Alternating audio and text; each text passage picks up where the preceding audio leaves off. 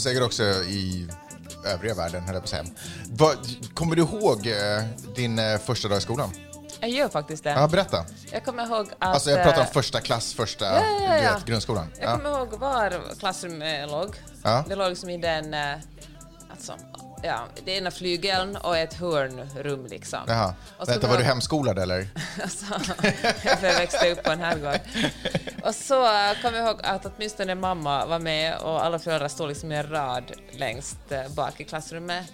Och jag kunde inte bara skriva mitt eget namn utan jag kunde också skriva ordet apa. Wow! Shit, var du bäst i klassen redan då? Men kommer du ihåg när du tittade, så, såg du dig runt? För jag har ett otroligt starkt minne när jag sitter i eh, första minuterna i, eh, i skolan. Jag hade ju varit peppad på att få börja skolan så länge.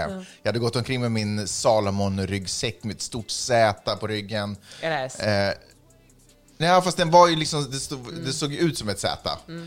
Nej, det var fan ett Z. Skitsamma. Eh, på, du vet, jag hade eh, liksom hela, hela det året hade jag gått omkring med den där ryggsäcken, suttit på bussen, suttit lite längre ifrån mina föräldrar på bussen så att alla skulle förstå att jag, Ja. så att alla skulle tro att jag, eller förstå att jag var stor nog att kunna åka själv och, och sådär. Så jag kommer ihåg att jag sitter vid min bänk och ser mig omkring i klassrummet och är sådär, det här kommer vara mina klasskompisar nu i nio år. Sen blev de ju inte det, men ändå. Alltså, Jag kommer Tänkte att jag, du så? Ja, jag kommer ihåg att jag tittade runt liksom och var så här, är, här är mina klasskompisar.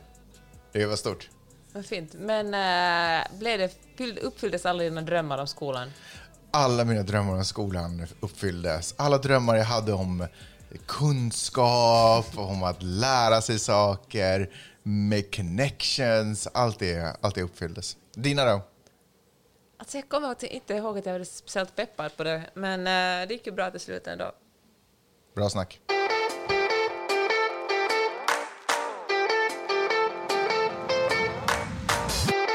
Du lyssnar på Magnus och Peppes podcast.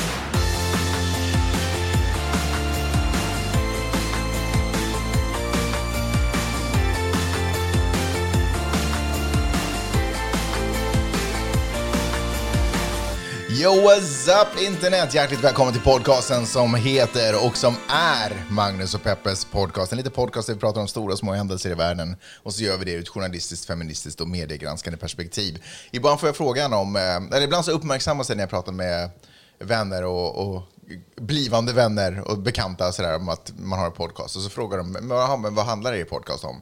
Och då är det ju väldigt lätt att vara så här, det här är en podcast om stora och små händelser i världen. Vi pratar om, men man kan ju inte dra en sån rabbling för någon, utan då försöker jag liksom göra det lite eftertänksamt. Och jag försöker... Ja, men skulle du säga att det handlar om, ska vi säga de stora? ja, de små sakerna i världen. exakt, exakt. Och, och så försöker vi prata om dem ur ett, eh, ja, vad ska man säga, feministiskt, eh, journalistiskt och eh, me, jag tror mediegranskande är ordet jag söker eh, perspektiv. Alltså, låter, man bara hör hur det låter inläst och inövat. Ja, det här är mina problem som jag har i vardagen. Peppe, hur har din eh, vecka varit? Den har varit bra. Mhm. Alltså jag rider alldeles för få hästar på grund av värmeböljan här. Ja. Man kan ju knappt gå ut det är så hett. Och då bor vi ändå i Santa Monica där det är svalare än på många andra ställen. Men det är inte här vi rider. Nej, vi rider där det är riktigt, riktigt varmt. Och så har jag luskammat katterna så otroligt mycket. Mm. Och nu är inte det en metafor för att du har kammat dem väldigt noggrant, fast, fast det är det i och för sig också på något sätt. Eller till, det är ingen metafor, jag har verkligen Du har bokstavligen luskammat dem. Från less, ja. Ja, alltså det är så äckligt. Fast vet du vad, nu när jag säger det är äckligt koketterar jag lite, för det är lite klämma finnar också. Vilket också är superäckligt. Det är det. Alltså jag verkligen, jag, tycker att det är så otroligt obehagligt att kolla på så här pimple popper. Alltså jag kan verkligen inte se... Vänta, vadå kolla på Pimple Popper? det finns tv-shower och liksom Instagram-konton. Det kan ju inte finnas tv-shower Ja, som heter Pimple det. Popper. Det finns det. Fy fan, alltså på riktigt. Och det är liksom riktigt, inte. det är inte liksom, eh, det är inte animerat. Nej, det är liksom eh, riktig footage. fan, vad är det för skit? Men vet du, när man kammar kattjävlarna och så ser man den där feta lössen som sprattlar mellan kammens eh, det. ben. Ja, men det, det, liksom, det finns en viss tillfredsställelse i det. Fy fan Att dränka de jävlarna. Alltså lössen. I'm out. I'm out. Ja, det har jag sysslat med. Du har kammat dem så mycket så de har blivit otroligt eh, hängivna och mysiga och gulliga. Och jag tror att de ändå uppskattar, alltså att de, alltså, Jag tror de fattar att jag gör en bra sak när jag kammar dem. Ja, men katter tycker ju också om när man annars också, lö- löss eller inte, eller framförallt inte, så tycker de ju om när man liksom eh, klappar dem mycket och, och som man säger på finlandssvenska, pajar dem. Liksom. Ja. Och nu har jag tagit det ett Och steg nu har, du, nu har du gjort det så pass mycket, så till exempel så nu när vi poddar så ligger Simon här mellan oss. Ja. Och bara jag jag tänkte att det är någon slags Stockholmssyndrom istället. Exakt, att han känner sig egentligen violated. Ja. Och att han, han bara, det har ju bara gjort att han känner, måste vara närmare oss. Ja. Ja, det kan vara så.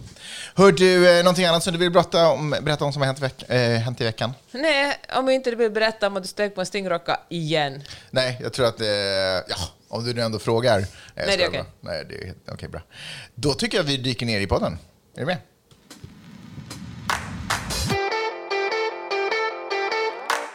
Jag skulle vilja tala om Demokraternas partikonvent. Mhm. Har du sett några klipp därifrån? Jag har sett några klipp därifrån och jag har läst lite artiklar om det. Fanns det någonting som du tycker att stod ut speciellt mycket? Eh, vill du att jag tar den eller vill du, är inte det här din... ja, Okej, du har alltså inte kollat? Jo, nej, men jag har. Men jag tänker att vi kommer prata om, alltså vi har väl noterat eh, liksom det som alla pratar om. Okej, jag tänkte... Jag vill inte besjäla dig från din punkt. Nej, jag. nej, jag är bara nyfiken på vad du tyckte. Nej, okej, det jag tyckte var stencoolt var eh, att eh, Obama, om, liksom, han skulle ha pratat efter eh, Kamala Harris. Han ska vara sist. Han skulle vara sist. Och, då, och alla vet ju, den det. största artisten, alltid sist. Alla som kommer innan den sista artisten är uppvärmningsnummer. Eh, men han var sådär, nej men herregud, jag kan ju inte prata sist. Eh, jag är ju inte the star of the show i natt, i, ikväll, så att jag, han bad om att få, få sitt tal flyttat till innan Mm. Kamala Harris. Det tycker jag var en snygg gest. Men det Otroligt. finns andra saker, men jag vill höra vad du har tänkt om det. Ja, jag tyckte att, uh, well, well, som Well. säger Harry Los Angeles, Well, jag tycker... att uh, Obamas tal var otroligt fint. Och uh, man har ju varit väldigt rädd över hur ett sånt här, eller inte rädd kanske att ta i, men man var så osäker på att hur ska det funka, för vanligtvis är de här partikonventen jättestora evenemang på Mm. arenor, det är konfetti och ballonger som faller ner och man eh, spelar Och alla musik vet att konfetti och ballonger, det är stort. då är det fest. Ja. Och, eh, och men, men, de här liksom konven, konventen de liksom bärs upp av massor av människor. Mm. Du vet när man går på en konsert Mhm. och liksom man bara känner att vi är, vi är tillsammans i det här. Ja. Vi liksom, och att ha liksom ett face som talar till en på Zoom, Mm. det är ju liksom svårt att... Alltså det har man ju sett nu i sex månader och det börjar man tröttna ganska mycket på. Ja. Det är konstigt att man har så otroligt stora problem med det, men däremot kan man sitta och titta timmar på TV. Ja, men vet du vad hemligheten är? Ja. Att på Zoom så går det liksom pappor i underkläderna förbi bakom en. Det är liksom ska vara otrevligt. Och okej. Folk petar sig i näsan och liksom tittar på sin Det hände ju i och telefon för sig inte under Obamas tal. Nej, men det Att var en ju random pappa gick förbi i kalsonger. exakt min poäng. Att skillnaden är den att det här var så otroligt välproducerat. Mm. Alltså, de hade verkligen lagt in eh, allt de har sparat på konfetti och ballonger hade de lagt in på, att, på produktionsbolaget att göra det här, som man säger här i LA, seamless. Alltså, Mm. allt bara flöt på så otroligt bra. Och Obama, som är en fruktansvärt bra talare, han eh, hade också ett tal som fungerade att han stod i ensamhet. Det var Ja. ingen liksom uh, Woho! Uh, can I hear a weehoo? Can I get a whoop whoop? Det var ett Let me say väldigt... ho, ho. Tvärtom, det var ett otroligt... Det var liksom ett, ett, ett väldigt seriöst tal. Och eh, han pratade ju också... Han gjorde någonting som, som har varit... eh, något, alltså, han gjorde det förbjudna. Han kritiserade en... eh, Som, en, som före detta president kritiserar han en sittande president. Och det, är något, det har varit liksom en, en comme il faut. Det är sånt man inte gör. Obama har varit väldigt noga med att... att eh, men liksom inte it is what it is, liksom. Det var det som Michelle Obama sa, som, som citerade Donald Trump. Men Obama, och han kritiserade Donald Trump, han sa att det här är en president som inte har vuxit i rollen som president. Att vårt viktig, det viktigaste vi kan göra just nu är att rösta bort honom. Och, eh, och det här gjorde ju, det här var ju någonting som så här, politiska komment- kommentatorer tog fasta på väldigt starkt eftersom eh, de sa att det här till och med kan bli en, eh, en ny era, att, att, att, Obama av alla presidenter öppnar han nu dörren för att kritisera sittande presidenter.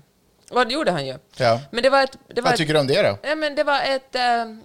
ja, men jag tänkte att det kanske är en exceptionell, det är en exceptionell tid vi lever i. Och det, ju det, det måste man ju också komma ihåg, att det som händer nu är sånt som kommer att ursäkta dramatiken nu här, men att kommer liksom att eka i framtiden. Vi sätter ju att trots Oh, Echo in eternity? Mhm, Okej. i framtiden, Ja. kanske inte i oändligheten. Ja. Men att eh, han kanske satte ett nytt... Uh, som han, han öppnar kanske en dörr för någonting som inte har varit möjligt eller som inte uppfattats som passande tidigare. Men det kanske är nödvändigt nu att göra det. För att eh, det som Demokraterna vill ju är att folk ska förstå hur viktigt det är att gå och rösta. Och, och tidigt, man, har ju, vi har talat, man har ju talat mycket liksom att, att, att, om att poströsta, och det som, och, och, men det som var faktiskt överraskande, bland annat Michelle Obama, hon sa också att gå och rösta. Alltså kanske ni inte poströstar, kanske ni bara går till valurnorna. Ta med er middag, ta med er middag och frukost, för köerna kommer Oj. att vara långa. Ja. Och så går ni, dyk upp, det är viktigt att göra det. Och jag tror det var Kamala Harris, nu kommer jag ihåg vem annan som sa att rösta nu för förhandsröstningen börjar redan i september. Börja rösta den nu, för det viktigaste för Demokraterna är att folk verkligen röstar. För traditionellt är det så att om, ju fler demokrater som röstar, desto större... Liksom, om, om, om, restaurang, om, om Demokraterna har liksom en, en bra, bra siffra på folk som röstar, då kommer de att vinna. Republikanerna har liksom ofta... Jag menar, de vinner ofta på att, att inte tillräckligt många demokrater röstar, såklart. Okej, det var kanske värd, alltså, såklart, för de som har flest... Gud vad dumt, ta bort det där. Kan vi ta bort det där riktigt sista? Ja, vi gör det. Okej, det, det gick inte bort. Du gjorde inte. Det här är inte en sån podd där vi tar bort något vi säger. Alltså det är klart att den med flest röster vinner, men jag menar att, att om, det, om, om valdeltagande generellt är högt i USA, då vinner Demokraterna. Det var det jag försökte säga. Ja. Hillary fick ju flest röster. Det Ja. finns ju en, en The rolig... popular vote. Ja, precis. Eh, skitsamma. Du, jag tänkte att- att vi skulle lyssna lite på eh, Obamas tal. Good evening, everybody. As you've seen by now, this isn't a normal convention. It's not a normal time. So, tonight I want to talk as plainly as I can about the stakes in this election. Because what we do these next 76 days will echo through generations to come. I have sat in the Oval Office with both of the men who are running for president. I never expected that my successor would embrace my vision or continue my policies. I did hope, for the sake of our country, that Donald Trump might show some interest in taking the job seriously. That he might come to feel the weight of the office and discover some reverence for the democracy that had been placed in his care. But he never did. Look, I understand why a lot of Americans are down on government. The way the rules have been set up and abused in Congress make it easier for special interests to stop progress than to make progress. Believe me, I, I know it.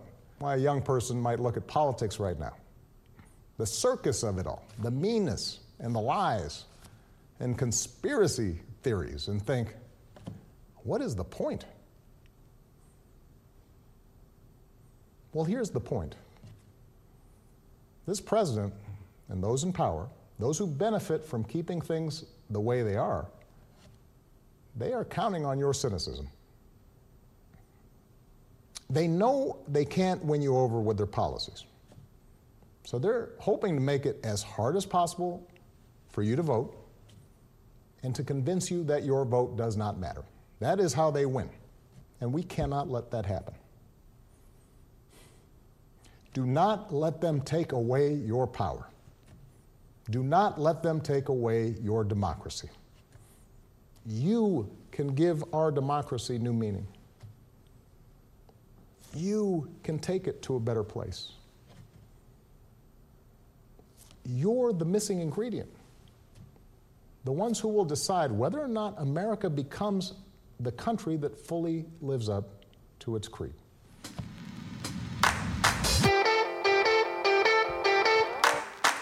Hör du, eh, vem var den stora stjärnan för, under det där konventet? Var det Michelle Alltså- Obama eller var det Barack Obama menar du? Nej, nej, nej. Eller var det, var det Kamala Harris eller var det Biden? Alltså, Biden, hö- folk, inklusive oss Magnus, alla har varit så nervösa över hur Bidens tal ska låta. För att han har blivit, folk har varit så att är han för gammal, är han gaggig, kommer Alltså, han att folk har inte varit konstigt? så här, är han för gammal? Alla vet att han är för gammal, men det är det enda vi har just nu. Ja, och, och Republikanerna har ju inte Alltså de har ju spett på det här, de har varit sådär att ah, är Joe Biden, är han uh, senil? Sleepy Joe. Ja, men precis. Men eh, Joseph Biden gjorde ju sitt livs tal. alltså, han, eh, han berättar, han liksom... Han har ju haft ett, ett eh, han har ju verkligen levt ett tufft liv alltså. Han, eh, han, han har ju förlorat sin första fru och sin dotter i en bilolycka. Sen förlorade han sin, en av sina söner bara för fyra, fem år sedan i en hjärntumör. Han har liksom gått igenom mörkret. Får jag bara säga en sak? Om det här hade varit en thriller så hade han varit mördaren. För många har dött runt omkring honom. Förstår du vad jag menar? Ja, ja kanske med hans egen familj. Är det Kanske tro- är det osmakligt. Kanske osmakligt sagt av mig. Är det verkligen trovärdigt? Och kanske, ja Magnus, det var osmakligt. Ja, nej, jag ber om ursäkt. Nej men verkligen, han har ju, ja, jag hör vad du säger. och med eh, över 170 000 döda på grund av eh, pandemin i USA så drog han ju paralleller till att han vet hur det är att förlora någon som man älskar och hur orättvist livet kan kännas och hur mörkt det kan vara. Men att han vet att det ändå finns ljus och eh, ja, men det var ett det var ett väldigt bra tal han höll. Men vet du vad? Alltså en, jag säger inte att det kanske är kärnan, men en av kärnorna var ju ändå Braden Harrington. Vä- vänta, det här har jag missat. Berätta om Braden Harrington. Braden Harrington är en 13-årig pojke som hade träffat Joe Biden i New Hampshire på någon slags, um, men någon slags litet partimöte. Och grejen med Braden Harrington är att han stammar. Och Joe Biden har också stammat när han var yngre. Han har väl, gör väl inte det längre tydligen. Och, eh, och då höll den här Braden Harrington ett tal som handlade om hur jobbigt det är för honom att han stammar. Och han stammade när han höll det talet och berättade hur fint det var när det kom liksom när, när Joe Biden kom fram till honom och sa att, att du kan ringa mig så kan vi tala om det här. Jag vet exakt hur det känns. Och senare så spreds en video där det visade sig hur det hade gått till liksom när Joe Biden hade träffat den här 13-åringen. Det är en massa folk omkring dem och så, så hör man Joe Biden hur han sätter sin hand på den här pojkens axel och sådär att om du alltså säger så här att jag pratar med en massa barn som stammar, eller vad sa 25 stycken, och eh, jag vet hur jobbigt det är, jag har några tips. Jag vet att det är otroligt jobbigt att just tala i telefon när man stammar, men eh, alltså slappna av, det är inga problem, det får ta hur mycket tid som helst. Jag, jag, eh, jag kommer att hjälpa dig. Och det här i eh, den här otroliga snällheten och liksom på något sätt empatin i kontrast med, eh, med Donald Trumps inställning till andra människor.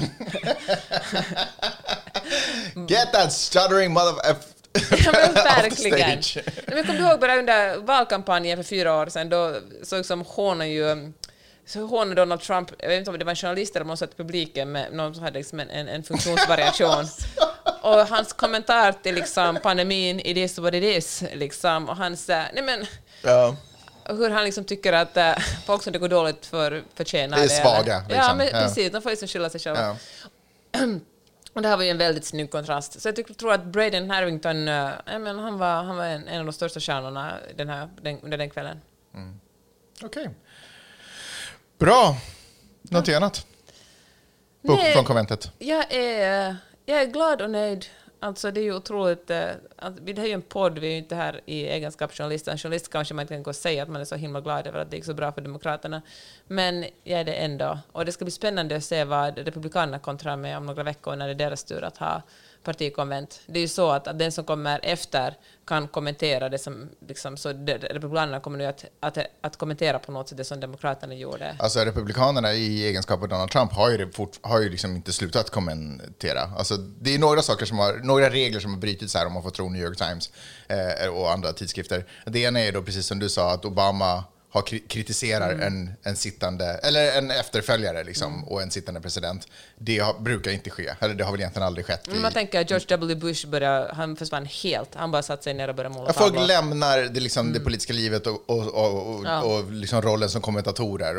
Och, tills nu så har egentligen också Obama gjort det. Han har lagt sig väldigt lite i vad, vad Trump gör, typ. Fast han nog, jag har nog hört tal där han liksom har gjort sig lustig på Donald Trumps bekostnad. Oavsett, så det är en av de grejerna som bryts. Och den andra är att medan eh, partikonventet pågår så så, tar inte, så skäl inte det andra partiet uppmärksamhet. Utan man låter dem ha sin grej och sen är det tillbaka till liksom business och att man stångar huvuden. Medan Trump har ju han har inte slutat tweeta och, och kommentera saker som har sagts och saker som händer under konventet.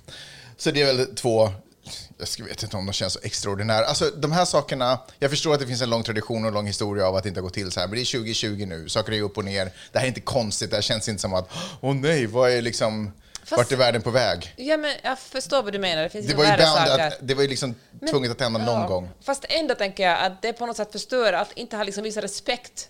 Alltså det är någon slags värdighet som igen har sjunkit i grader. Ja, men då liksom. har ju Obama också brutit mot Jag den. Han kunde det. ju hållit sig större. Det kunde han verkligen. Ja. Men, eh, så det, alltså det är ju att, att eh, men jag tänker att hela det här presidentämbetet förlorar ju, liksom deras, uh, förlorar på något sätt i, i, i, vad ska man säga, alltså, Dignitet. ja, verkligen. Mm. Men eh, tror jag, det går väl att lyfta upp igen? Alltså Joe Biden, fyra år, sen så är det väl tillbaka, ungefär. Det finns ju lyckligtvis bara en Donald Trump. Eller? I vår livstid. Jag måste lägga till i vår livstid, för jag känner att jag inte har så mycket kvar. Ja, sen har ju ändå efter vår livstid har väl ändå klimatförändringen tagit jorden så att Nej, men helt seriöst, de, sista presidenterna Det kan väl inte vara så att om fem eller vad säger jag, om 10 år, eller 15 eller 20 år så kommer en ny realitystjärna och vill bli... Alltså folk måste vara så här, wait. Okej, om det går tillräckligt lång Men tid. sluta säga sådär, det här är väl inte möjligt. För om du ska pitcha Donald Trump för fem år sedan så skulle folk ha skrattat ihjäl sig. Ja, sant. Men någonstans så hade vi inte den här erfarenheten i bagaget. Mm. Okej, bra, jag Ronald. Reagan var ju skådespelare i och för sig, som blev, men ändå, han behöll ju ändå värdighet i ämbetet. Mm. Eh, och så var det ju Nancy Reagan som styrde väldigt mycket, det visste, det visste ju alla då på den tiden.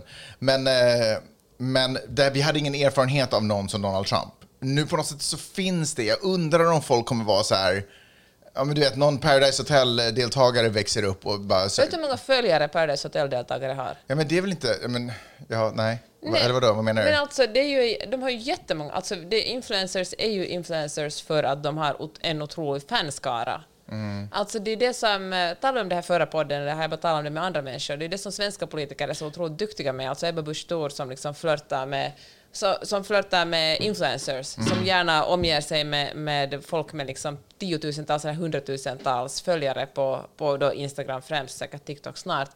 Och, eh, och liksom syns där, liksom får, och då får, får liksom ge en bild av sig själv som en bra typ. Ingen är så jätteintresserad av vad Kristdemokraterna egentligen står för av de här personerna som, som följer den här influencern som hänger med Bush Thor. Och sen när det blir val kanske de röstar på henne för de känner igen hennes namn och hennes face. Det är ju Mm. så smart. Ann- Annie Lööf höll på med lite samma sak. Det är ju så smart. Så, de men här Ebba Busch Thors är ju ändå politiker. Alltså, det finns...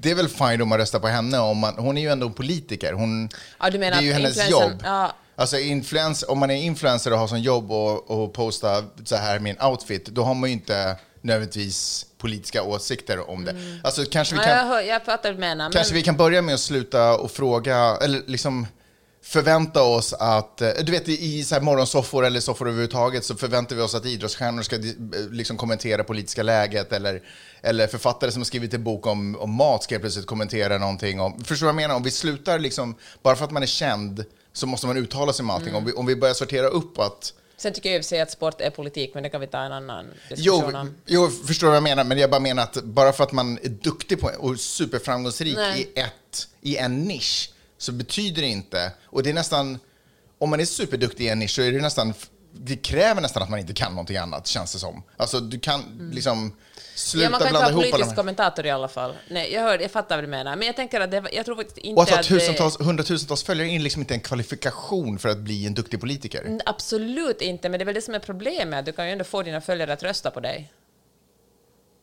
Ja, kanske. Kanske, kanske, kanske. Men där tycker jag man kanske som journalist kan ta, kan ta de här olika ämbetena lite seriösare och inte och, och prata med politik med politiker och folk som är politiskt kunniga och engagerade i politik. Och så lämnar man andra frågor åt andra människor. Ja, men verkligen. Ja, men verkligen. Jag får ändå lägga till om det vi talade om nyss. Jag tycker ju ändå att man som medborgare har en plikt att, att läsa på och liksom veta vad som händer i politiken. Man behöver inte vara politisk kommentator eller expert på politik, men man är ju, om man lever i ett samhälle ska man rösta. Det är som en plikt och för att kunna rösta måste man ha koll på vad som händer.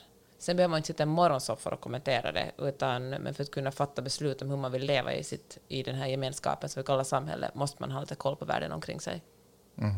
Ja, det stämmer ju i och för sig. Är det en ny jingel på det då? Ja.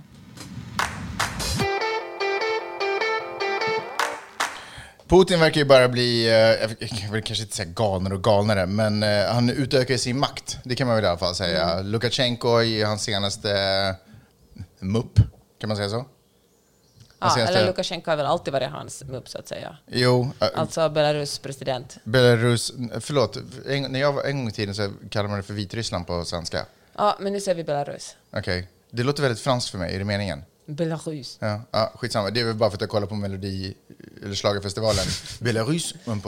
Okej, skitsamma. Eh, så Lukasjenko har utnämnt sig själv, det är ingen som har missat det, utnämnt sig själv till president. Han verkar inte riktigt ha folkets stöd, det är demonstrationer, eh, hetsk stämning. Eh, Lukasjenko har bett Putin om hjälp. Putin skickar in eh, soldater in i Belarus för att liksom, säkerställa att Lukasjenkos makt vidhålls. Eh, hence Belarus är en del av Putins stor, storvälde som man håller på och Igen liksom. igen som man håller på att bygga upp. Eh, Ukraina förlorade eh, Europa för, eh, för några år sedan. Alltså inte officiellt, officiellt en del av EU. Men om vi tittar på hur den administrationen ser ut idag så är det ju 100% Putins, Putins område. En viktig strategisk plats för att kunna dra oljeledningar in till eh, Europa. Bra, för, bra för Putin. Går det att stoppa Putin? Eh, Om man, om man säger emot honom och står upp som, eh, vad heter den här duden? Hittar du namnet på honom? Nej, fan förlåt, jag börjar kolla på något annat. Ja, skitsamma. Eh, och det här är inte... Nu, för ganska nyligen så var det ju en dude som hade försökt stå upp mot honom och utmana honom. Han ligger numera i koma. Och uh, Lukasjenkos motkandidat har ju, har ju flytt landet eftersom en, en, hon är en hemmafru, Svetlana Tjihanoskaja. Hennes man skulle ursprungligen ha ställt upp, men, uh, men han fängslades och då ställde hon upp i valet, men då blev det för farligt för henne att stanna i Belarus, för, och då, nu är hon i Litauen. Ja, förstår du? Mysigt område. Eh, alltså, Putin är ju en gammal KGB... eh, Agent. agent. Fast han var väl liksom officer, försökte jag säga. Eh, och eh, för mig har det, har det varit såklart ganska länge att han, han vill, han har säkerställt sin egen makt på, du vet, i, i praktiken oändlig tid, eh, var det 2030 någonting.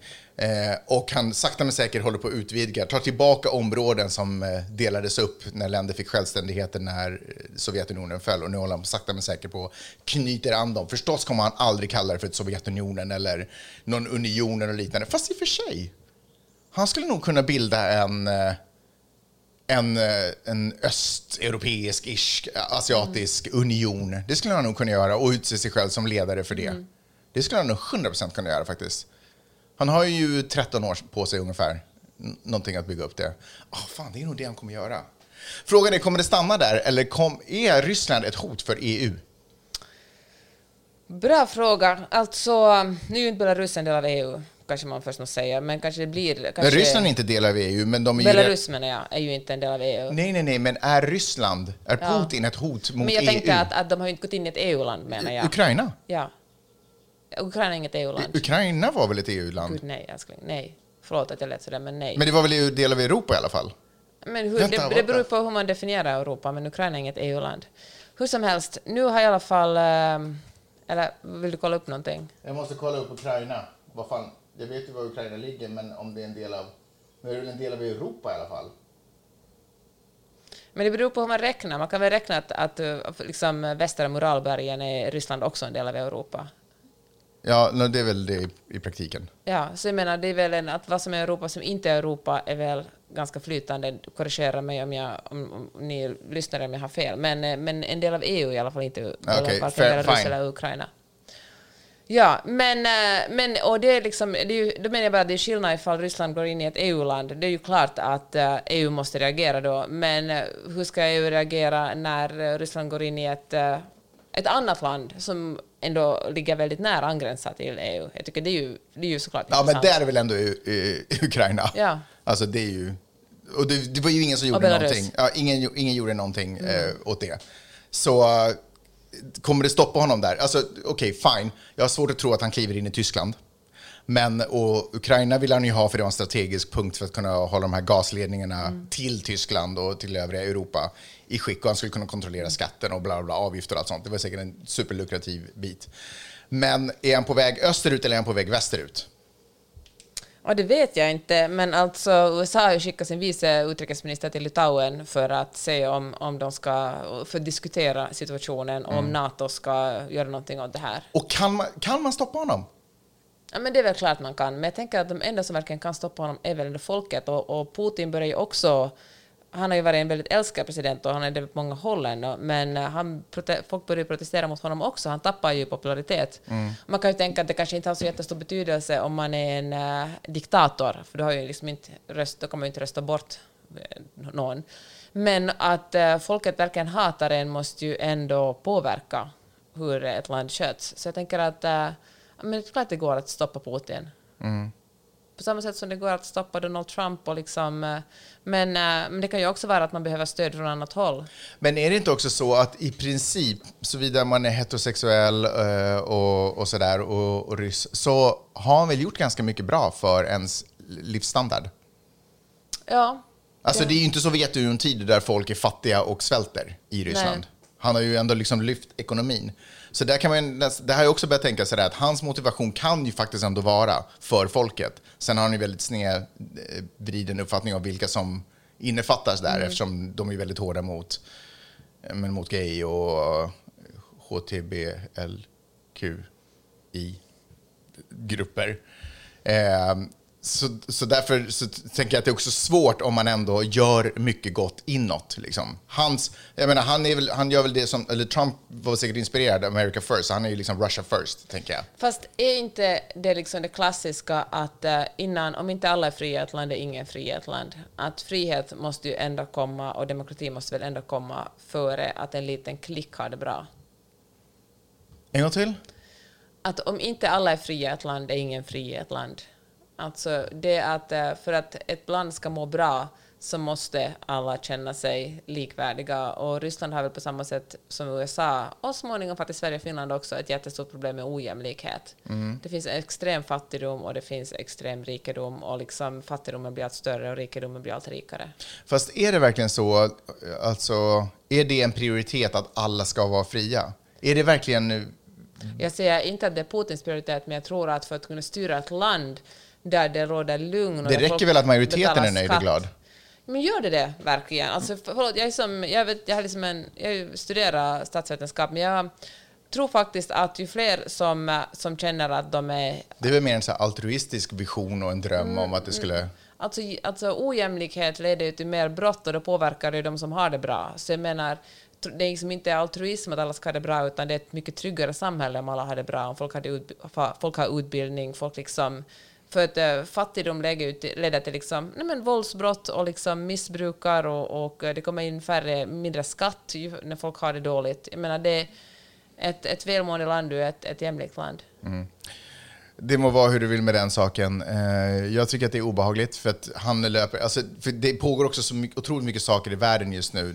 Här i USA, vi- det är fullt upp med liksom, det egna politiska styret. Och, För att inte tala om pandemin, För att som inte tala om pandemin. Ryssland väldigt hårt. Precis, för att inte tala om pandemin och överhuvudtaget högervindar som fortfarande, i och för sig kanske håller på att ebbas ut, jag vet inte, men som åtminstone ändå blåser runt omkring i Europa. Det är bara för mycket kaos och det är ju liksom, det är perfekt för Putin att bara fritt navigera, total kontroll och bara lägga ut schackpjäserna precis så som man vill ha dem, så att de ligger rätt när liksom världen börjar komma ikapp och har liksom lyckats hämta andan.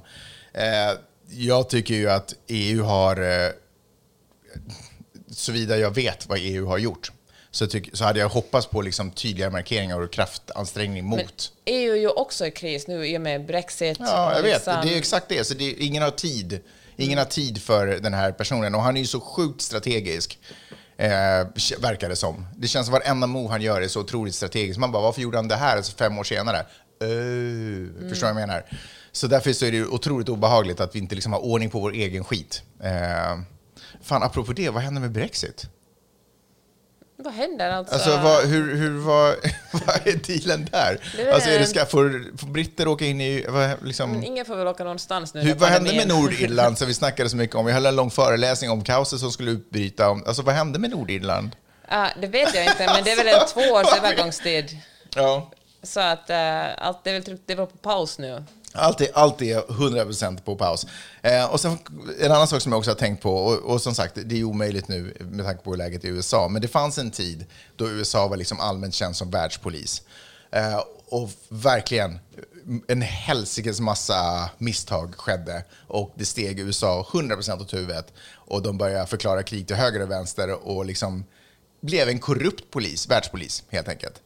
Men någonstans vad nice det var när det fanns en supermakt som där det fanns en supermakt som kunde stå emot. Pappa och, kommer in och styr upp det. Ja, liksom. men så, och som någonstans var, åtminstone så som Hollywoodfilmer hade lärt mig, var the good guy. Liksom, Som stod lite för samma värderingar, så åtminstone pratade om frihet. Och, och jag förstår att mycket av det där var en chimär, men fan, Men jag kolla på saknar... det som hände i Guatemala och El Salvador. Ja, alltså. jag saknar de gamla tiderna ändå. Drömmen. Jag saknar drömmen, Peppe. Nej, men vet du Peppe, vad? jag saknar drömmen. Magnus, du måste ta the red pill. precis. Det problemet är när man, eh, när man vet sanningen. Det finns ingen, det finns ingen väg är att, tillbaka. att enligt, då blir man ju liksom nazist. Ja, va? Nej men du vet, the red pill, det, är ju, det talade vi om i förra veckan också, det är någonting som det så här högerextremister har kidnappat. Ja, ja, ja, just det, just det, just det. Ja, vi får se hur det går. Men jag antar om tio år så, eh, ja, men kanske... Fan, det är svårt när du skickar såna curveballs när jag sitter lugnt och har läst på om den amerikanska inrikespolitik och du bara Ryssland? Vi snackar lite Brexit? Ryssland. Belarus? Ja. Jag bara Hå! Ja. Ja. Men det, det är ju ändå saker som fortfarande pågår. Ja. Han kan helt i lugn och ro sitta och göra sina moves. Det är otroligt skrämmande. Och det är också så roligt, för när vi pratar om saker som skrämmer oss, du vet, kanske i Sverige, ja, det är för hög invandring och hur ska vi göra med samhället och våldsbrott har gått upp hit och dit och eh, kan man, liksom, kan man, kan man diskutera och, och, och teoretisera kring och, och vad man borde göra. Och det här är problematiskt och hur ska man ha ansiktsskydd eller inte? Och samtidigt, du vet, i ett palats någonstans i Ryssland, I will move this pawn over here.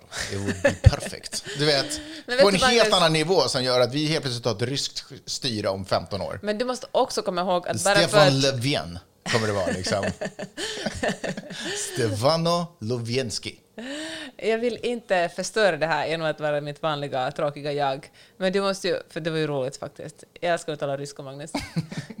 Jag skriver det oftare, Peppe. Ja, du, men du måste också komma ihåg att det som du, bara för att du inte snubblar över en nyhet betyder det inte att den inte existerar. Vad menar du? Nej, men det betyder att, att bara för att du liksom inte har... Liksom, det att du kan så här mycket om Putin betyder ju att det existerar, att du är medveten om det här problemet. Ja. Förstår du? Men jag Alltså, kan det- ju inte, vad ska jag göra? Pong, pong, pong, pong. Putin, sluta! Vad ska jag göra?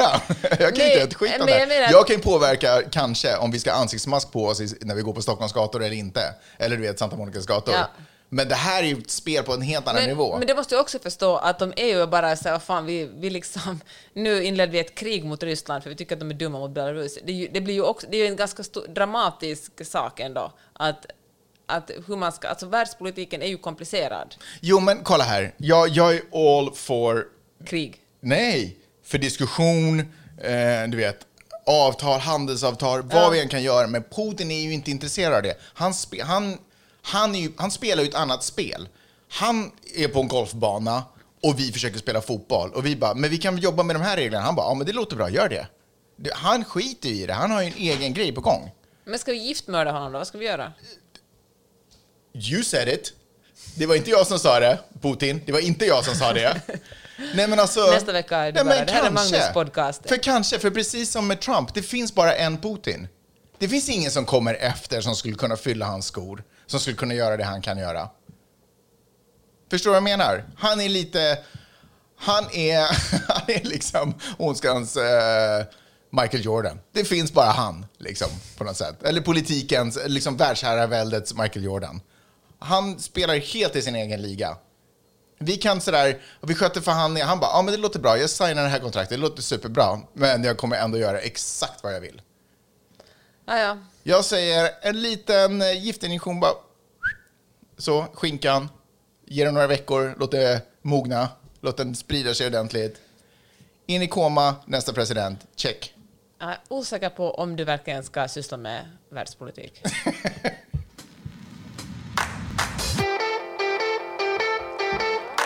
På tal om våld, Magnus, undrar jag om du vet vilket ett av de största terroristhoten just nu är i USA? Eh, Verkliga hot eller folks uppfattade hot? Verkliga hot. Eh, det största hotet, kanske dataintrång eller något sånt? Nej, det är Valet, liksom. Pampering, nej vad heter det, inte pampering, utan tampering med valet. pampering. Man bara, ja, hörde pryckelyr.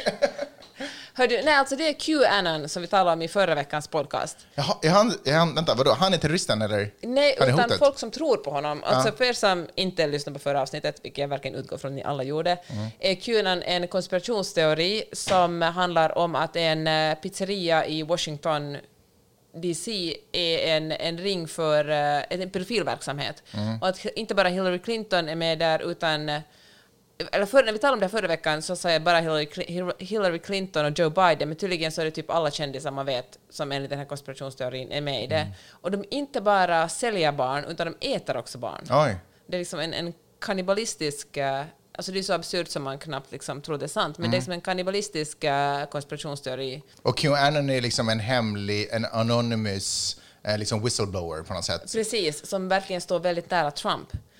Och eh, jag lyssnade på en NPR-podcast där de sa det så här bra. De sa sådär att, att Trump är oförmögen att ogilla någon som gillar honom. Och eftersom den här QAnon då har gett sitt uttryckliga stöd till Trump så, så endorsar Trump Förstås. honom. Då är det en eller hen. Ja. Det kanske är en kvinna, vem vet. Och, eh, och det här faktiskt lett till att, att eh, vi talade om det här i förra avsnittet, att, att en, en kandidat till kongressen i Georgia kommer, är liksom en, en aktiv, en QAnon, att hon tror aktivt på Mm, det. QAnon. Och tydligen dyker det upp allt flera sådana här utav i USA. Och de flesta republikaner är liksom, alltså många, väldigt många politiker är helt vettiga människor. Och det finns några få som har tagit, som har tagit avstånd från dem. Liksom Jeb Bush till exempel har sagt att eh, nej, vi kan inte tro på konspirationsteorier. Men det finns väldigt många som inte ens har kommenterat det här eftersom republikanerna är så rädda för att göra ett dåligt val och de vill inte att folk ska, möjliga väljare ska vända sig emot dem. För det Så då finns säger man ingenting heller. Nej, liksom. precis. Så de håller sig tysta och det att de är tysta och liksom inte fördömer det här gör ju att allt fler tror på det. Och det som är problemet är att folk verkligen har tagit saken i egna händer under... Fast vilka är de här folken? För det är inte superlätt information att ta till sig. Alltså det finns ju överallt. Alltså det sprids om du... Aha, alltså okej. QAnon, du får googla QAnon, det är liksom väldigt utbrett. Ja. Och, eh, eller tillräckligt utbrett för att det ska gått, en man hade gått in med vapen i den här pizzerian för några år sedan eh, innan... När, Jag trodde inte ens pizzeria fanns. Nej, det var källarlokalen fanns- som inte ja, fanns. Allt det här sägs hända i källarlokalen, den här pizzerian som är utpekad har liksom ingen källarlokal. Ja. Men att nu har tydligen liksom... Tror du den här pizzerian, förlåt, men tror den här pizzerian först var så här, woho, vi är omnämnda, vi får skitmycket, Ja. sen bara, wait what, wait what, what? Hold up! Ja. Och, eh, men det är väl, ja, men kanske de, är ju väldigt kända nu. Jag är först överraskad att de fortfarande existerar fortfarande. Liksom, man skulle tycka att man Men lägger vänta, ner ska de, här ska de här barnen vara på pizzan? Är det pizzaingredienser liksom? Nej, det är tydligen bara kändisar som äter upp dem. Men på pizzerian? Nej, det, pizzerian är bara liksom en täckmantel Ah, okej. för själva den här ringen. Så Jag vet inte under vilka konstiga ceremonier. Men det sjuka är att det här är ju så absurt att alltså det är ju det, det är som att drar någonting så långt att man vill, alltså det är så absurt som man vill skratta åt det i Mm. sin fruktansvärdhet. Men samtidigt finns det ju folk som uppenbarligen tror på det här. Mm. Det är intressant hur pizzerior spelar roll i politiken. Kommer du ihåg, har du sett, Bill, ja, du har ju sett Billions? Är Ja. det inte så att han till exempel köper en pizzeria där? Och att han eh, Ja, gör det, det. möjligt? Förstår du? Kommer du ihåg också House of Cards? Hur Frank Underwood alltid gick bakvägen in till vad som möjligen var en pizzeria för att han skulle kunna sitta där och bara käka sin pizza. Ja, fast det var revbensspel. var Just det, det var en barbecue Men okej, fall. den här grill, eh, fast food, en liten så här, ett litet skiffe. Ja. Liksom. Ja. Man tänker sig att de alla ska, de ska gå på fina restauranger och det är Michelin och sånt, men, men de söker sig alltid till de här, eh, det vanliga. Liksom. Ja, ja precis. Ja, men nu är man i alla fall rädd att det ska dyka upp allt fler människor, för det finns ju, det är också det här, det är ju absurt liksom med att säga att det här, alla de här kändisarna och högst uppsatta demokratiska politikerna är liksom inte nog med att de sysslar med barntrafficking, utan de sysslar också med att äta upp de här barnen. Men i sin absurdhet är det ju också något så otroligt fruktansvärt att det väcker känslor hos människor. Och folk samlar sig att protestera emot det här. De tycker att det är fel att, att de här kändisarna äter barn. Och det väcker starka känslor att de verkligen är redo att ta till våld för att liksom meja ner den här, få bort den här ringen som då inte existerar. Och just nu är man faktiskt väldigt, men väldigt orolig över att, det kommer att komma fler, fler liksom människor som vill bränna ner och bomba och ha ihjäl liksom Men människor. pizzerian finns kvar. Pizzerian står kvar. Fast, men vad gjorde den här duden som gick in med vapen på Men de, pizzerian? de, tydligen så fick de ner honom innan han mördade någon. Men herregud vad sjukt. Ja. Kul, vem, vem vill jobba där nu? Alltså varför jobbar man på den pizzerian? Det Ja, måste det finnas andra pandemi, det är pizzerior. ju svårt att få jobb nu för tiden. Det måste finnas andra pizzerior. Man bara, kanske jag tar några månader och bara hittar bara- mig själv. Vad vill jag egentligen göra? Ja. Nu är ingen bra tid att jobba på en pizzeria. Är det New York någonstans också, antar jag? Washington DC. Washington DC, för det ska ju vara nära maktens Ja, högborg. ja. För att de här, De kanske vill, de här rika och de här kändisarna, de kanske vill söka sig till pizzerior, men de vill inte åka långt. Liksom. De vill ändå att det ska vara ganska nära. De Ja, men- skulle inte åka till något skyffer någonstans i middle of Kentucky. Men det här, alltså det här sker ju också i Hollywood. Alltså Tom Hanks är, ju- eh, han är ju ett ansikte för att äta barn Ja. också i de här kretsarna. ja. Så att vi, ja, men det är i alla fall ett av de största terrorhoten just nu som, Men på vilket sätt? Ja, för det här skapar folks aggression, att folk Ja. går runt och skjuter. och skickar hot tydligen och liksom hotar att bomba ner. Terrorhot mot demokrati, för det kan ju inte vara så att vanliga människor är i skott. Nej, precis. Förstår du vad jag menar? Ja. Så det här måste ju vara hot mot United States of America. Ja. Just det, just det, just det, just det. Just det. Och folk som jobbar på pizzerior alltså. Ja. Ellen mother effing DeGeneres. Är du hennes största fan, Peppe? Nej, men alltså jag har ingenting direkt emot Du hatar henne. inte henne? Jag brukar se små klipp som åker omkring på Twitter och eh, hon har ju väldigt roliga segment. Mig som aldrig sett ett helt avsnitt av hennes show. Men hon är ju en legend och det är ju väldigt coolt. Hon var ändå liksom bana väg för, för liksom hbtqi-communityt genom att gå ut som gay i... eh, Vilket ju ändå är någonting hon har gjort på senare tid. Det är inte liksom, om man tänker hela hennes karriär som stand-up-komiker så är det ju ganska i slutet Mm. som, som hon har varit officiellt ute. Eh, har du sett förresten gammal stand-up? Hon är faktiskt ganska rolig.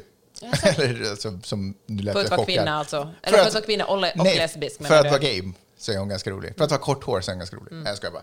Nej, vilket fall som helst, hon är, eller inte kanske hon personligen, men hennes show är i blåsväder för att eh, det är tydligen inte det bästa arbetsklimatet på Ellen DeGeneres show. Och det var till och med ett rykte om att showen skulle läggas ner, men det verkar som att det kommer ju inte ske. Nej, men eh, bland annat har tre stycken av hennes huvudproducenter blivit anklagade, anklagade för sexual misconduct, alltså antar att de har tafsat på andra inom, inom produktionen. Oj, och kanske ja, det var gäster så också. pass. Sexuella trakasserier och, och så. Ja, det är inte så bra. Eh, ändå glad att showen inte lades ner. Om jag, säger, om jag säger så här, hade showen lagts ner hade jag inte varit dugg förvånad. För lever vi inte just nu i ett tidevarv där minsta lilla, minsta lilla os till dålig publicering eller inte PK eller vi är inte på rätt väg nu eller så här får man inte bete sig så ska det bara pff, dumpas, läggas tänker ner. cancel culture. Cancel culture is the word. Men hör du, ja, alltså det som jag verkligen tycker är otroligt obehagligt är när folk känner någon slags uh, förhöjer sig själv som människor genom att poängtera saker som folk har sagt som har varit fel. Man känner sig Hur som menar en, du? nej, men någon använder fel ord inom feminismen och så är det ett helt drev som kastas Och över så den ska deras människan. blogg läggas ner. Ja, men för att man känner sig så bra, för att man vet rätt, Mm. man liksom, eller eh, transpersoner, och, eller liksom vad som helst. Man, gör, man gör, eller har gjort ett misstag långt för länge sedan och sagt någonting dumt, och, eller gjort någonting dumt, och nu ska man bestraffas. Och istället för att, och, och, och kanske mest för att det här liksom, eh, för den här känslan att bestraffa den här personen handlar mer om att man vill själv, man vill vara liksom på rätt sida och man vill känna sig själv bra som kan peka ut någon annan som gjort någonting dåligt. Tänk att istället måste vi försöka utbilda, förklara och liksom, istället för att liksom peka finger och, och cancel. Eller vet du här, New York Times hade två jättebra avsnitt om cancel culture i sin podcast The Daily för någon vecka sedan bara. Och där tog de som exempel den här, eh, jag kommer ihåg den här eh, vita kvinnan som hade släppt lös sin hund i någon park i New York och så kom det en svart fågelskådare som Ja, sa att, att Ja. din hund... Karen. Ja men precis, kan du, de hade samma efternamn också, både fågelskådare. nästan. Och, eh, och då, hade, och då så ringde hon, han filmade men hon också ringde polisen och sa there's a black man Mm. threatening me och när polisen hör black man det Hon sa det, alltså det som gjorde det anmärkningsvärt var ju att hon sa att jag kommer ringa polisen Ja. och säga att det står en svart man och hotar mig. Ja. Och så Och- gjorde hon det. Och han sa men ring herregud, Ja, please. måste, please. Ja. I alla fall. Och, eh, och då blev folk så arga på den här kvinnan det, Mm. att de ringde till hennes arbetsgivare och fick henne, hon fick sparken Mm. från sin arbetsplats. Och den här mannen som var med i det, och den svarta mannen, han sa att, när de intervjuade honom efteråt, han sa han vill ju absolut inte det här, vi, har ju alla, vi gör alla dumheter och man ska liksom inte förlora hela sitt jobb. Och ibland när man förlorar sitt jobb, åtminstone som vanlig människa i USA, så förlorar liksom hela ens familj sin eh, sin sjukförsäkring. Alltså det finns liksom ingen rim och reson i hur en människa ska straffas. Och jag tänker att det har också varit på Twitter där folk skriver någonting och sen taggar någon annan in dens arbetsgivare och säger se vad den här människan skrev. Liksom det är en sån sorts cancel culture. Det är liksom inte- en angivarkultur också Ja, på något sätt. Sådär. det. Du, ska, du ska sättas dit, du har inte betett dig så som vi vill ha, så som eh, vi säger. Men det sagt så tycker jag att ofta de som klagar om en cancel culture, det blir lite sådär... Eh, det är folk som, blir, eh, som har jättestora plattformar som blir motsagda. När folk säger men sådär kan du verkligen inte säga, vi vill inte anställa dig, eller vi vill inte, liksom inte gå på din show för att du säger sådär. Och då ropar de här kändisarna cancel culture, cancel culture. Och man sådär att nej, alltså, det är liksom att vi inte är intresserade att se på det du producerar för att du, vi tycker att du har misogyna eller rasistiska åsikter. Det är inte cancel culture. Det är liksom inte synd om dig. Och bara det att om du har liksom hundratusentals eller miljoner följare på Instagram och Twitter då är, du liksom, då är du inte nertystad. Du kan fortfarande säga vad du tycker. Det mm. råder liksom ingen censur på dig. Men, alltså det finns liksom, jag tycker liksom inte att cancel culture... Det är som alla använder det där som ett baseballträ och så slår man bara, man viftar lite mer när det passar en själv. Precis det. Så därför tycker jag att, att cancel culture är liksom mer komplicerat än att säga att det är dåligt, alla ska vara så PK, eller att det är jättebra, nu kan vi äntligen få bukt med folk. Nej, men som allt annat i världen finns det ju liksom bra, ja, liksom, det drabbar det faktiskt inte, ibland drabbar det folk som oskyldigt, ibland drabbar det inte folk, utan ibland får folk liksom sitt lite rättmätiga straff så att säga. Mm. Men speciellt i underhållningsbranschen, för där handlar det ju så väldigt mycket om att alla är uh, uppskattade och att det finns en, en mm. positiv följarskara och, mm. och sådär. Så där är det ju extra känsligt förstås när det kommer till att rykten och onda, onda ord sprids och sådär. Och då är det ju otroligt lätt för kanaler och sådär, vet du vad, vi behöver inte det här, vi lägger mm. ner det. Eh, men i det här fallet alltså så, det är tre producenter som får avgå. Ja, och det som får avgå, men det är liksom något som pågått väldigt länge i att, att det har varit liksom en dålig stämning i den här produktionen. Mm. Och flera andra kändisar som varit gäster hos Ellen DeGeneres menar, hon, hon har inte diskriminerat dem, men de säger att hon har uppträtt otroligt, upple, liksom uppträtt otroligt otrevligt. Va? Är det sant? Mot gäster? Ja. Gud vad konstigt. Ja, det är faktiskt jättekonstigt. Så um, Ja, men så det är det som snackas här i Hollywood just nu. Vad ska man göra med Ellen DeGeneres? Som sagt gick den här executive producern ut och sa nej, det börjar rykten det här att showen ska läggas ner. Mm. Och, men uh, men får se hur det går. Men det kanske ändå är början till förfallet, för att det är ju svårt uh, att liksom... Det är något som är lite ruttet där. Ja, det här tycker jag faktiskt också är obehagligt, för att vem, vem som helst kan ju också säga, anklaga vem som helst för att vara både misogynisk, mm. rasistisk eller homofobisk. Anklagelser går ju att bara slänga ur sig. Men det som är så obehagligt är ju att det, det får ju fäste. Det blir ju en del av internet sen också på något mm. sätt. Sen är det alltid där ute. Och, och, och, eftersom folk tenderar att inte vara så, men du vet, man har inte tid, man orkar inte gå till botten med vad som egentligen hände, mm. så kan det räcka med en mm. anklagelse för att man bara, jag vet vad, jag kanske är klar med den där showen. Och dessutom, det passar lite in i min bild att hon var nog en asshole trots allt, mm. fast hon verkade så himla trevlig. Men ingen kan vara så där trevlig så där länge på det där sättet. Men det kanske också är för att Ellen DeGeneres, hennes image bygger ju på att hon är trevlig. Ja. Att hon är varm och trevlig. Det blir en sån kontrast och det är kanske därför det är så intressant också. Man säger att va, hon är mörk sida. Mm, precis. Men äh, det drabbar ju ingen fattig om man speciellt kollar på Ellen. Liksom. Hon kommer ju att landa på fötterna vad som än händer med hennes show. Ja. Du, en grej som vi har skitit att prata om eh, superlänge, eh, och det kan ju bero på att vi är gamla och vi bara inte bryr oss. TikTok. Vet du vad? Det är min ritual på kvällen. Vadå? Kolla, jag får kolla på TikTok i 20 minuter. Har du TikTok? Vänta, lägger du upp saker på TikTok? Gud nej. Är du en profil på Absolut. TikTok? ja, jag har tre miljoner följare. Men vet du vad? Nej men alltså jag... Alltså Nej, men TikTok är ju... Jag hade ju Musical.ly den, får jag bara säga det. Ja, man vill kolla, du, där var jag också. Ja. Jag la ner den när det slutade vara mm. Musical.ly. Men det som faktiskt, du får just fortsätta med TikTok, men alltså det som är intressant är att jag på sistone har fått uh, supersnygga, unga, blonda kvinnor som börjar med någon sexig dans och så slutar de med att dundra på sig en Make America Great Again. Mm. Och jag känner att vad fan vet algoritmer om mig som jag inte ens vet själv? Oj. får jag liksom Donald Trump-reklam? Så TikTok är verkligen, jag får faktiskt mer uh, republikansk Trump-reklam än demokratisk reklam. Är det sant? Reklam. Mm. Det var ju superunderligt. Men det var inte det jag ville prata om när det kommer till TikTok, om huruvida, liksom, vad du mm. tittar på. Eh, men var, fråga, varför har du TikTok? Men, du är ändå plus 40. För att inte, men jag tänker att man, alltså, människan måste utvecklas. Man måste ha koll på vad som händer omkring en. Man kan inte vara så där att jag är för gammal. Mm. Jag, säger, jag skulle ju aldrig lägga ut någonting för det skulle vara för... Det skulle kännas väldigt pinsamt. Men eh, det är ju, folk är ju otroligt duktiga. Vill du veta vilken min favoritgenre är? Vilket säger mycket om min ålder också. Det är folk som 30-35-åriga eh, män som imiterar sina egna föräldrar. Du vet som pappor, pappor är, saker som pappor säger. Och det är fan så spot on. Det är, det är så roligt. otroligt roligt. Det är faktiskt roligt. Jag tittar på TikTok när de videorna har landat på Insta. När de har blivit så stora oh. så att de landar på Insta. Då tar jag till. Jag har TikTok, men det är bara för att kolla vad Vidde gör. Eh, vilken fall som helst. Nej, men det var inte det jag skulle säga. Jag skulle säga att TikTok eh, kommer ju möjligen att blockas i USA. Trump har sagt att det här, det här är vad vi vill ska göra för att men ingen har missat det här. Eh, det är ju ett japanskt, nej, det är ett kinesiskt företag. Men asiatiskt som asiatiskt, Magnus. Ingen är det. Det är ett kinesiskt företag. Eh, det snackas om att det samlas, alltså, så all, all data om alla människor, alla användare som är på TikTok samlas ju på servrar i, i Kina. Och det tycker eh, Donald Trump är ett hot mot säkerheten. Eh, och därför, därför så här, det måste stängas ner. Eller det måste säljas delvis till USA, vilket är ju en skitkonstig... Alltså jag förstår inte hur det... Ja, ja, whatever. Sen, kan man, sen kan man ju fundera, och jag, någonstans, först var jag så här, wow, det här är ju, alltså, vilket fantastiskt sätt att infiltrera sitt samhälle och få information om folks beteenden. Eh, att liksom skapa en app som blir superstor. Men sen om man tittar på vilka som är på den här appen, alltså vad är det för människor som har samlat information? Alltså whatever. Det är liksom tonåringar som dansar. Vad ska, vad ska Kina göra med den informationen? Alltså det är väl inte så jävla, alltså fan. Nu gör man väl en höna av en fjäder. Nej, alltså att det är ju tvärtom. Jag, jag, förstår, jag förstår Trump till 100 procent.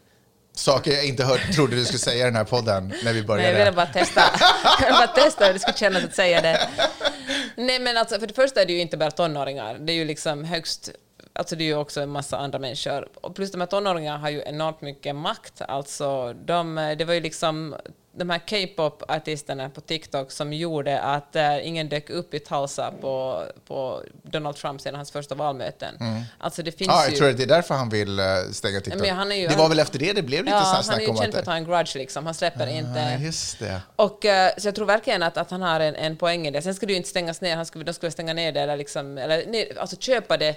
Kina skulle ha en del, de skulle köpa det i, typ skulle USA köpa det som visas i Kanada, USA och Australien. och Ja, precis. Det ska, det ska ägas av USA. Commonwealth liksom. Men om typ, de inte får en deal, då kommer TikTok stängas ner i USA. i USA. Och i Sverige pratar man ju också om att möjligen Ja. stänga ner TikTok. Och det är ju, alltså, problemet väl med Kina, jag vet inte om det är ett mindre problem här, men alltså, det är ju otroligt mycket, det är det värdefullaste som finns att ha information om människor. Det är ju liksom, också om de är yngre, de kommer att växa upp och liksom... Men vad är det för information? Alltså när jag, när jag skapade ett konto där, så informationen jag gav ju vad jag heter. Och det kan säkert Kina kolla upp ändå om de är intresserade.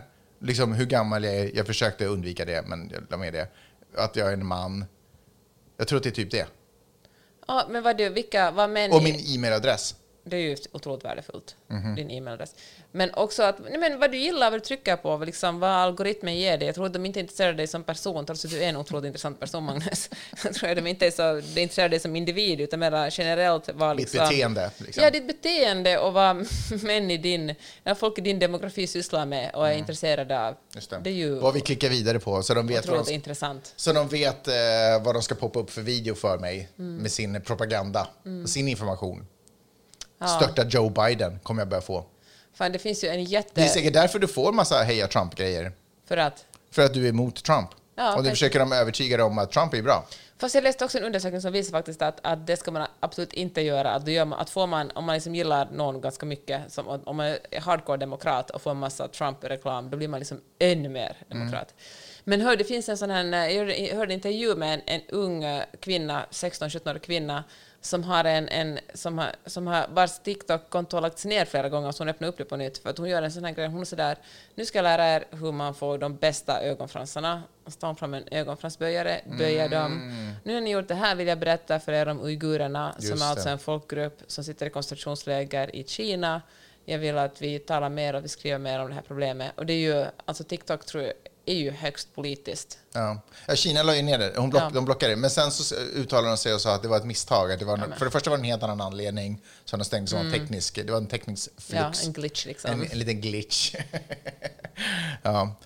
Det var ungefär samma glitch som satte den där ryska duren i koma också. Ja. Det var bara, nej men nej, nej, nej, nej vi, försöker inte gift. vi försöker inte få bort honom. Nej, nej, nej, det här var bara, ah, det var ett litet missöde.